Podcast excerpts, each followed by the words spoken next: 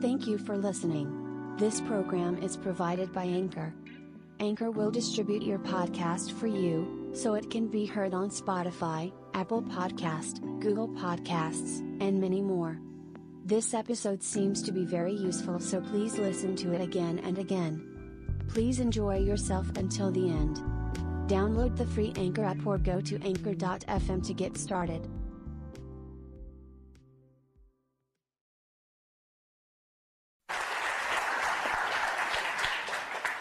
はい、本日はどうもありがとうございました。えー、今日は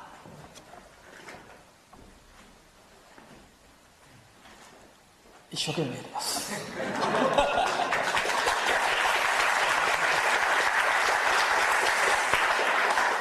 えー、ここのとこね、えー、時々あのついてる神社用にこう社会劇テープっていうの入れるんですよ。えー、突然起きて急に、えー「おはようございます」から始まってベラベラって喋るんですけれどこれがですねあの知らない間にあの私お弟子さんとってもう10年も20年も経つんです。その間本当に講演もろくにやらなかったんです。一番今日のみたいな本当にこうただお話ししてるだけで講演って言えるほどのもんじゃないんだけど一番最初についてるっていう講演やってその次に6年ぶりぐらいに浜松でやったんですけど途中同じ人とばっかし話してたもんですから話がこうだんだんだんだんこうエスカレートして上に上がってきちゃったんです。それで最近あの神河に向かえばいいんだよとかいう話をしてたんですけど実はこの話が全然わからないということにどうも顔を見てて分かってないような顔をしてるんでこの前聞いてみたら分かってなかったということが、えー、初めて分かって、えー、新鮮なショックと驚き、えー、もうこの宇宙の中心に天元霊神という神がいるんだよねえー、ヨーロッパじゃヤファウェって言うんだよ。アラーっていう人もいるんだよとかって言っててうん聞いてたんですけど後で聞いたら全然分かってないと、えー、いうことが分かりましてそういえばさ昔俺こんな話しなかったよねって。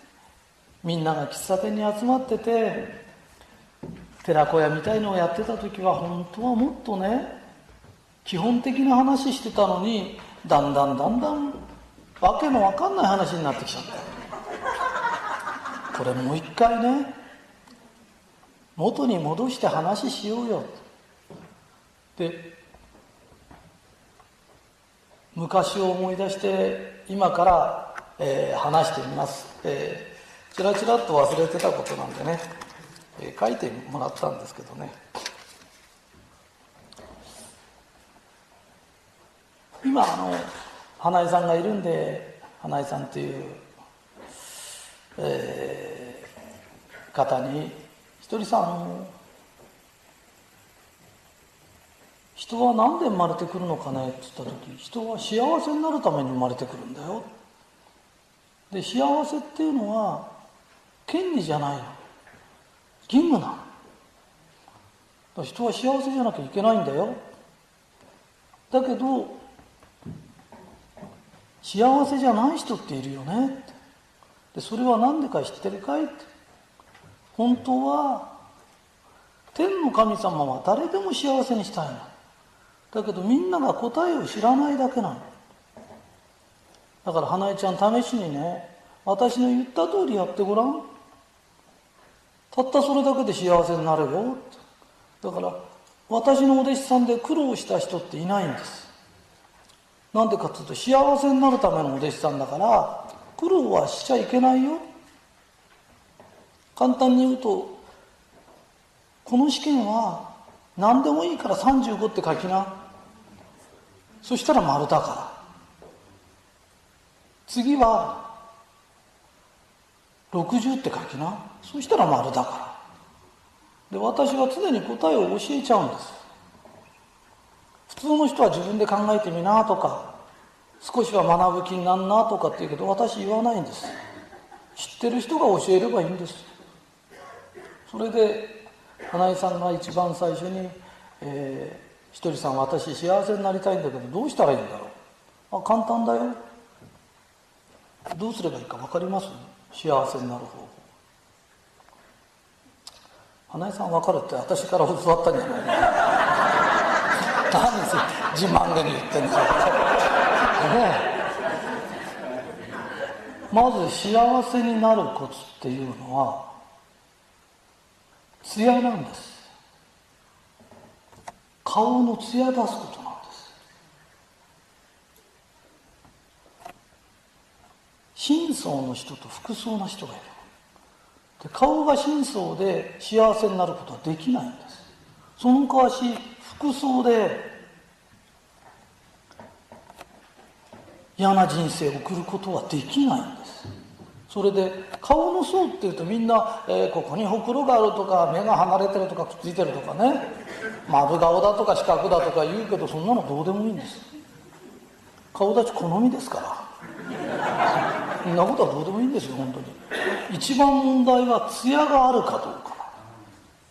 それでこれがまた不思議なんだけど、えー、後でこちらに花江さん来てますからね。もし、えー、誰か塗ってもらうとあこのぐらいの艶のこと言うのか、えー、よく艶をこう出すんだよってこう見つけてあげるのね。ああよくなったって。その場が言うの。その人。で次の押し合うとまたガサガサの顔してるの。そういう人ってずっと貧乏してずっと苦労してる。本当にそうなの。でねちゃんとその艶を守った人で幸せにならなかった人って一人もいない。本当に艶なの。だから艶ってすっごく大切なんだよ。だから何回も何回も艶出してね。でそのうち幸せになると艶が出てきちゃう。最初はオイルやなんか塗らなきゃなんない。ねあの、えー、売れてる女優さんでもそう。それからね飛ぶ鳥を落とすようなあの男の人でもそういう人のね奥さんでもそう。肌のカサカサの人とかいないよ。本当に人相って大切なの。で一番最初に教えたことは何ですかって言った時お弟子さんになって一番最初に教わったことが艶を出すんだよ。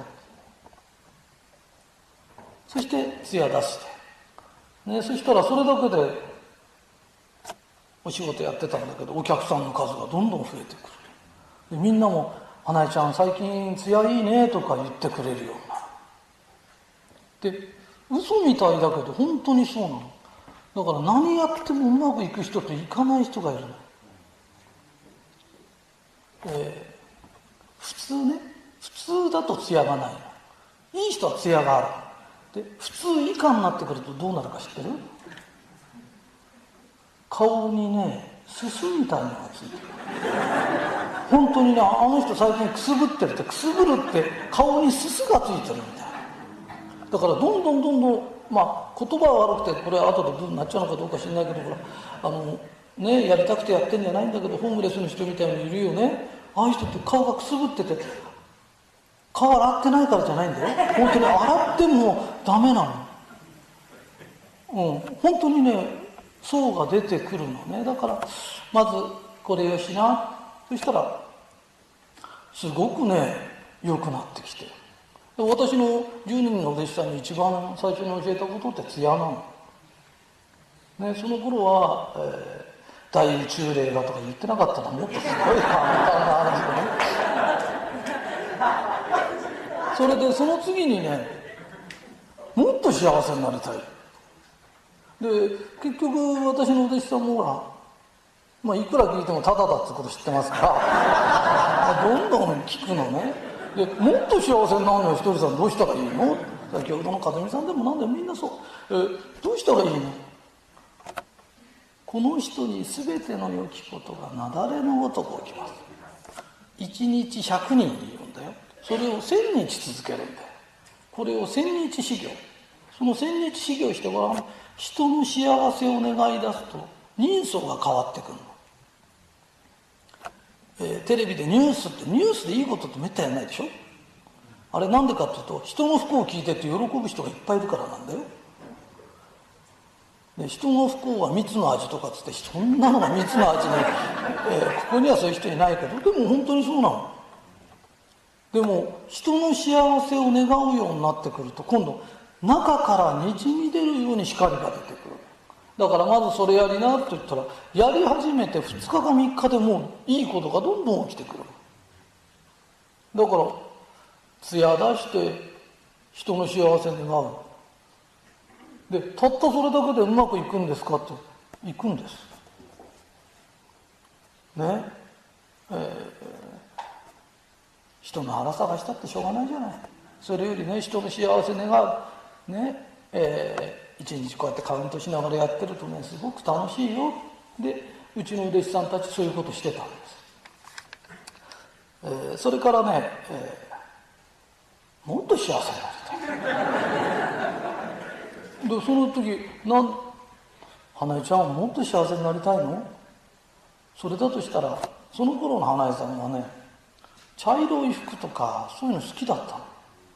花江ちゃんね、えー、同じ2,000円で服買うなら明るい色の買いな。女性は特に花だよ。花がなんで草の色してんの？なぜ花が土の色しちゃうんだい？それから明るい色のを買うのと同時にブローチとかつけなきゃダメだよ。で私もほら気前のいい人だから言った以上はね「花木さんちょっとおいで」って言って「何を何何ですか、えー、このこの中から好きなのを自分のお金で買いなさい」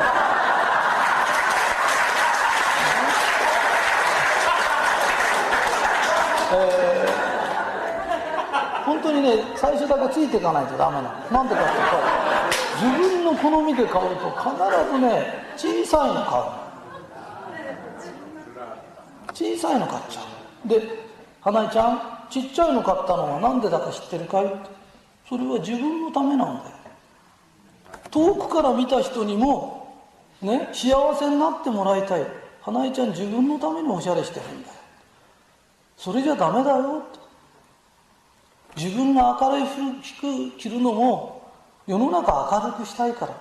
ここにブローチつけるのも人様のためにつけるんだよ。自分のためにするおしゃれはいくらお金かけてもエゴなんだよ。だからそんなことはいけないよ。それと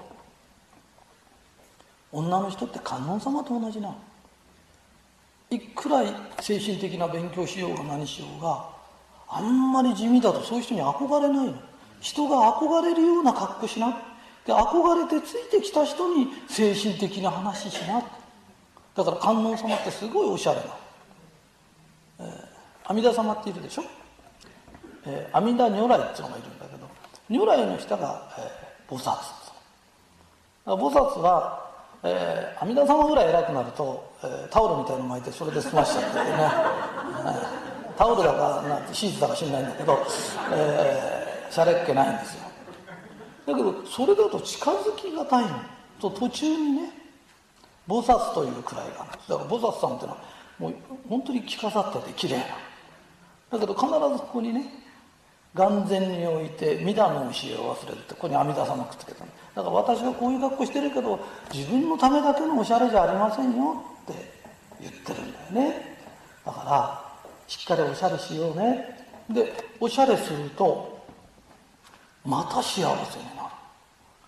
不思議なんだけど男の人でもそうだよ、ね、よく指輪指輪も何もしてなくて持ってないのって言うと「いやタンスにあるんです」とかって「タンスは指輪しないの」指輪は指にするんだよ、ね、だからそんなことがそんな話なの。だあそれか本物とかっていりませんよ。あの光ってればいいんだよ。サバサバでもガーダでも何でもいいんだけど。ダメ？ダメ？生臭いからダメ？えー、えー、本当にね700円とか800円とかでねいくらでも売ってるんだようんあのね本物でそういうのひけらかそうって言ってんじゃないのね花としてきれいに咲けばそれでいいんでね本物だ本物だなんて気にすることないよ人様のためにするおしゃれだよっていうことなのねそれであとまだ続くんだけどもっと幸せになった。いや今連続で話すとね急だけど間は空いてんだよ。間は何ヶ月か空いてるんですよ。でそのこと消化しちゃうとやっぱり次に行きたくなる。で私のね教えることって辛いことが一個もないの。世の中で一番世界で一番辛い修行があの高野山の千日かよあこれ比叡山だ。比叡山の千日解放っていうのがね世界で一番きつい修行なんだけど私の修行はね世界で一番ね緩いの、えー、お腹いっぱいになると断食始めて腹減るとやめると。だから弟子になりたがる人が多いのよ、えー、ひとりさんさーっと。世の中って不幸な人と幸せな人っていっぱいいるよね。で不幸な人はなんで不幸になっちゃうの？幸せの人はなぜ幸せなの？いいことばっかし続く人と悪いことばっかし続く人がいるよねって。そうするとそれどういうことなの？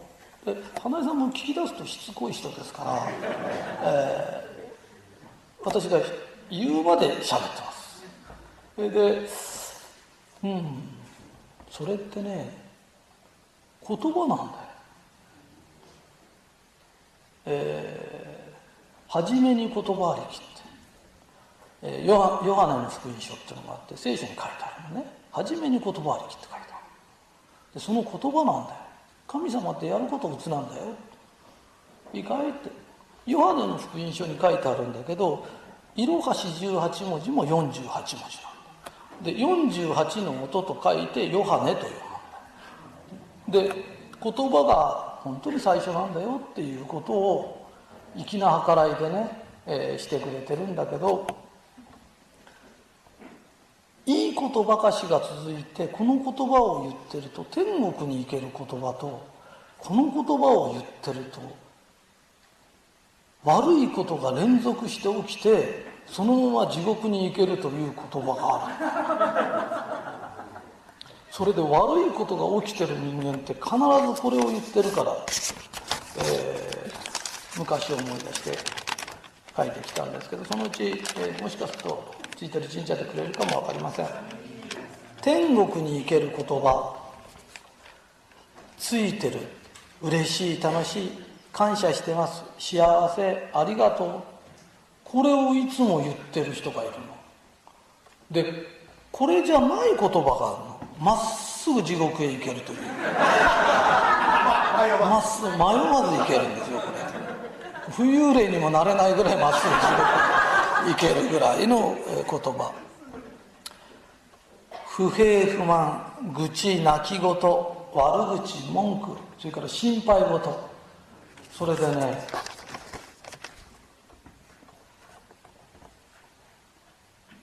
怒ってる人を見るとあとあの人の言葉って毒がある。それからあの人毒吐くよって言うけど実は人間って万物の霊長だから毒蛇にできるぐらいのことは実はできるんですそれで喧嘩したりなんかして罵り合ってる時って毒があるんです言葉に。でこの怒ってる時怒ってる時この時の息を圧縮して調べるととんでもない毒性がある。注射したりして人間がイチコロで死んじゃうぐらいの毒はだから夫婦で罵り合ったりすると家の中が毒で充満する。そうするとそれを子供は自分が吸って部屋を浄化しようとする。それだけで子供がアトピーになっちゃったり喘息になっちゃうこともある。それぐらい毒気が強い。いつも繁盛してたお店でも愚痴とか泣き言とか夫婦喧嘩するでしょ？そうするとお店に実は毒がたまるの。そうするとお店に入ってきた人はその毒を察知するから何か物を買ったらすぐいなくなっちゃうなんでお茶もどうぞっての？お茶物まだなんでいなくなっちゃうの？その毒に耐えられない。でたまに耐えられる人がいるその毒に。そういう人はもっと毒持ってる。だからそういう人が居座っちゃうともう悪口言うか泣き言言うかもう嫌になっちゃうぐらい言うなだ人生うまくいってない人。ね。それから仕事がうまくいってない人。不平不満とか愚痴泣き言。うちの子供が心配なのよとかもうねそういうことばっかし言ってるの。でこれを言ってていいことは一つもないです。うちの旦那がね嫌になっちゃっててねどうのこうのって別れちゃいな、うん、ね。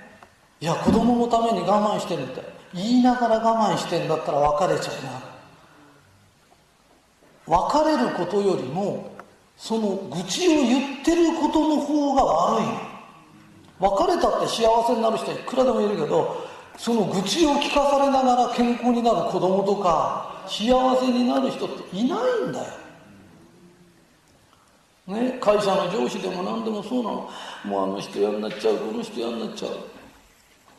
言葉には不思議な力が。幸せだなって言うともう一回言わなきゃならない現象が必ず起きるって法則がある。だから泣き言を言って旦那の悪口を言うとまた悪口を言わなきゃならないことが必ず起きる。そうするとまた言うの。そしてエンドレスで言わなきゃならない。わかるかい？で言いながら自分の運勢が悪くなってっちゃうんだよ。ね、だからそれやめようね、えー、十何年も前に教えたことです。でたったこれだけなの。この言葉のどっち使ってますか？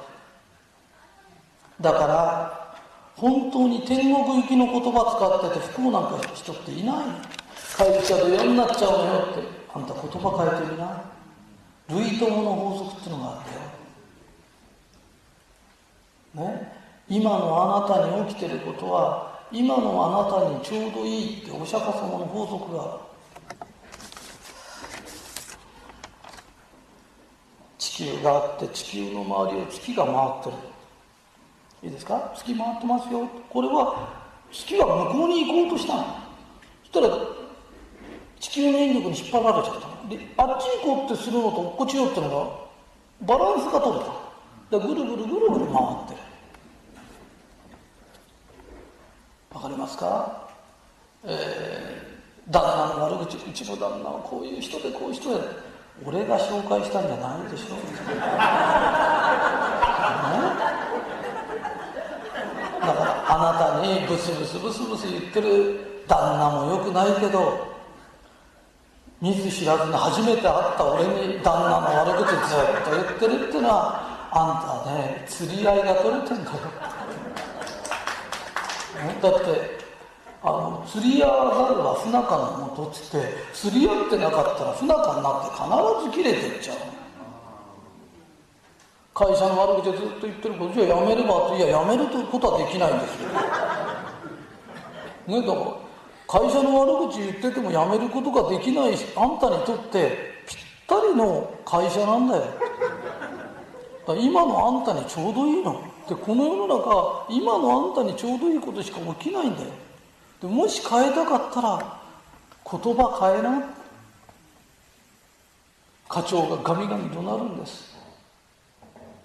ね？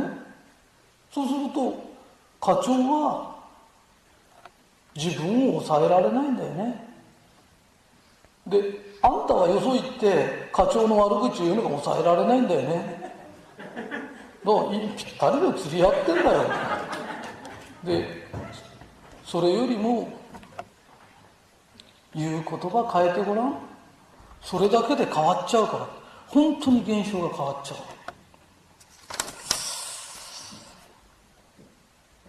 あとね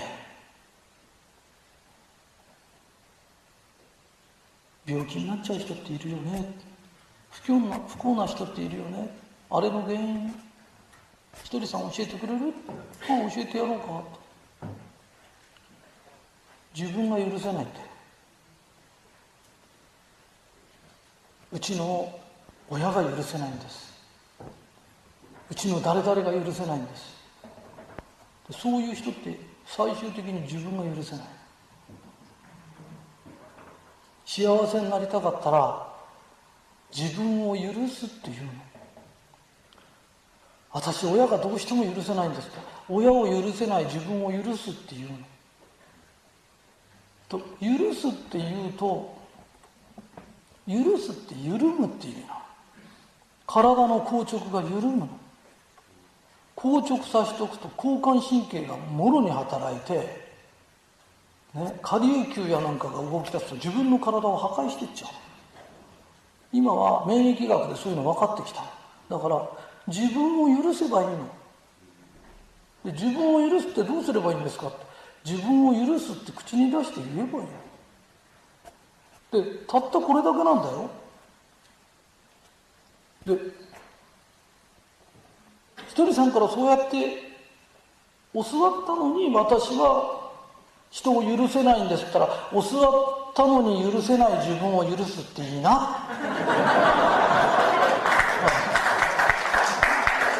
でどこまで行ってもそうなのいいか人を許せないと体に硬直が起きる。許せない状態ってだらっとして許せませんっていう人は少ない。大概許せない人どっかに力が入ってんだよ。ね？いつも頭痛いんです。頭って目上だよね目の上でが痛いんだとしたら目上の人で上役とか親とかあんちゃんとか目上の人で嫌ってる人いるだろう。そういう人がいると目から上に硬直が起きる。だから頭が痛くなるんだよ。だからそれよしな首が痛いんです。首って頭と胴体をつなぐとこなんだよ。だから人間関係。人間関係でトラブってたり腹立ててると首が痛くなるよ。ね。それは同級生でもいいんだよ。同じぐらいの人たちのことでもそう目下の人に腹立てると腰が痛くなる、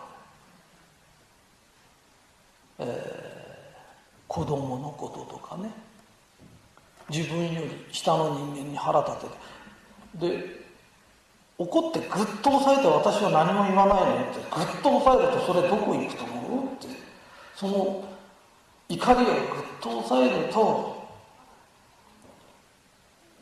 腰に溜まっていた私は言っちゃってんですって言うと言っちゃってると腰も痛くなった上に相手の恨みもかくとこういうことだってね、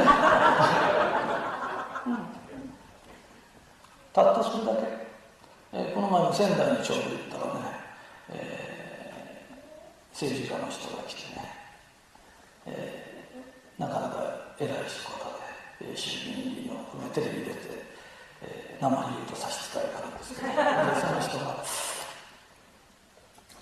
手のここに膨れができちゃう。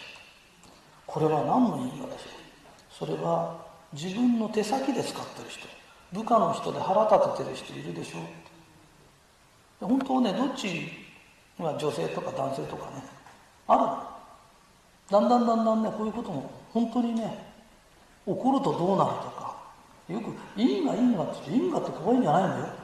因果って最近ねいろんなことが分かってきてがんになる人をずっと調べていったらがんになる前にどういうことがありましたって聞いたらみんな同じような経験があるってことは原因があるから結果が出る。因果って怖いんじゃないんだよ。お水飲んだらおしっこ出たってことと同じだから。ねだからたったそれだけのことなの。えー、がんになる人が覚えててくださいね、えー、ここにもだいぶいると思います。えー、頑張りすぎか頑固の人で人生頑張りすぎちゃダメだよそれからあんまり頑固になっちゃダメだよ。それを教えてあげるの。だからうちの会社の健康食品飲んでてがんでもう死んじゃうって人で生きてる人いっぱいいるの。一人さんが作った健康食品すごい効きますね。うちのが聞いてんじゃないの。その人が頑固やめた原因は頑固か頑張りすぎなの。ね。うちの問題じゃないんだよ。胃が悪くなるし。食べ物に対する感謝が足りない。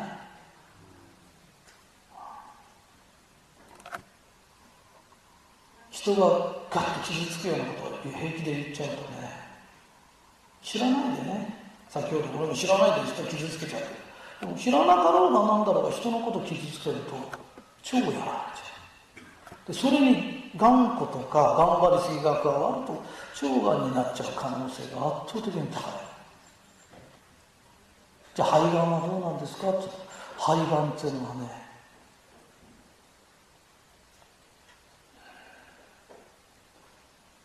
心配しすぎるんだね。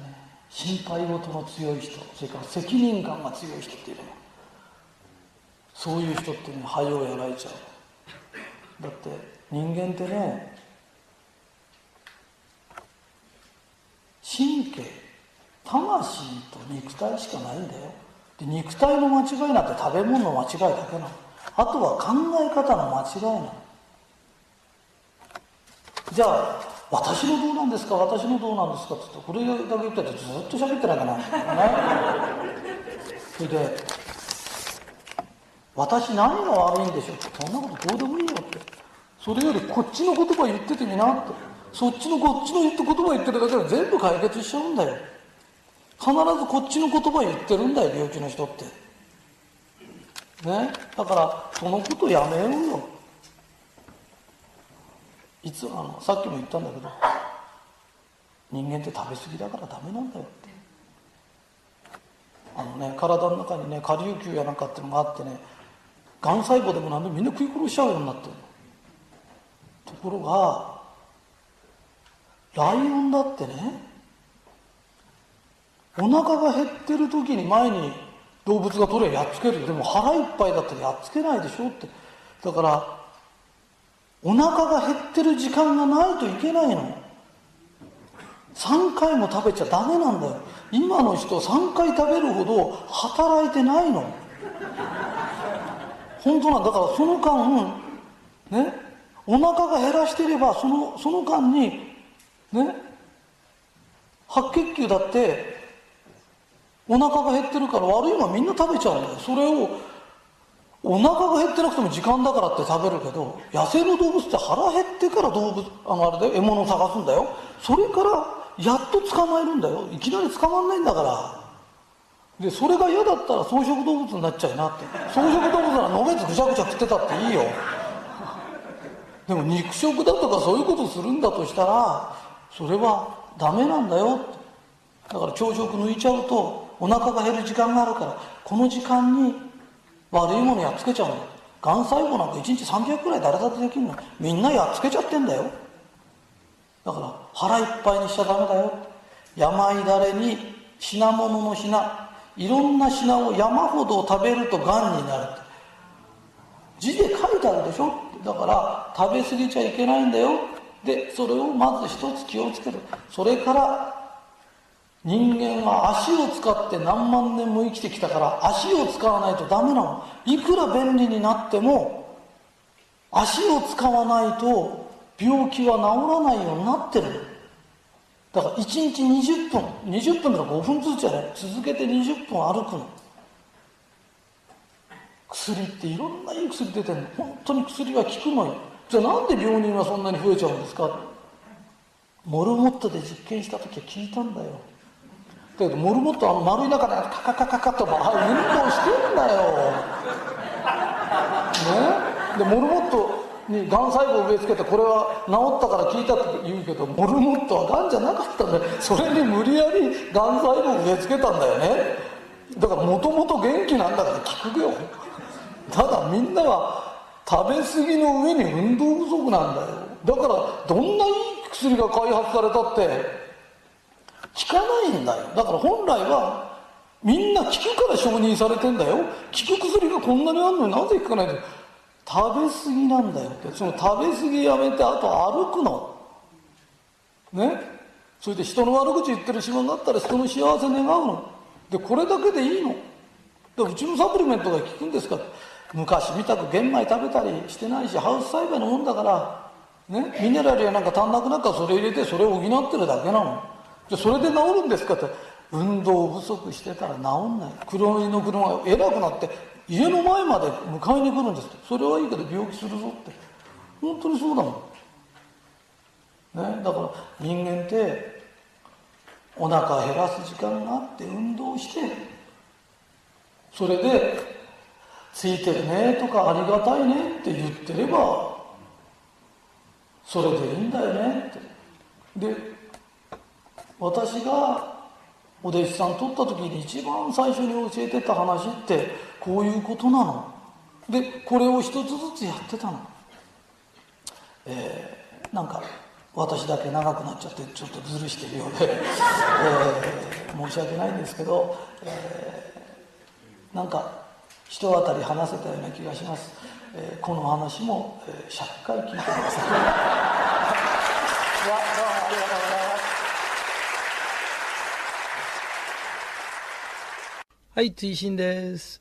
えっ、ー、と今の講演の中で、えー、私がえー、この人に全ての良きことが雪崩のごとく起きますっていうのを、え、1日100人に1000日言ってくださいって1000日修行っていうのがありますけどあの普通の人は1日10人でいいですよ。それで100日修行で10分の1で十分です。それとあの、10人言えなかった人がもしいたら5人でも1人でもいいです気楽にやらないと続きませんからねえー、一人のも言えない日があっても構わないです。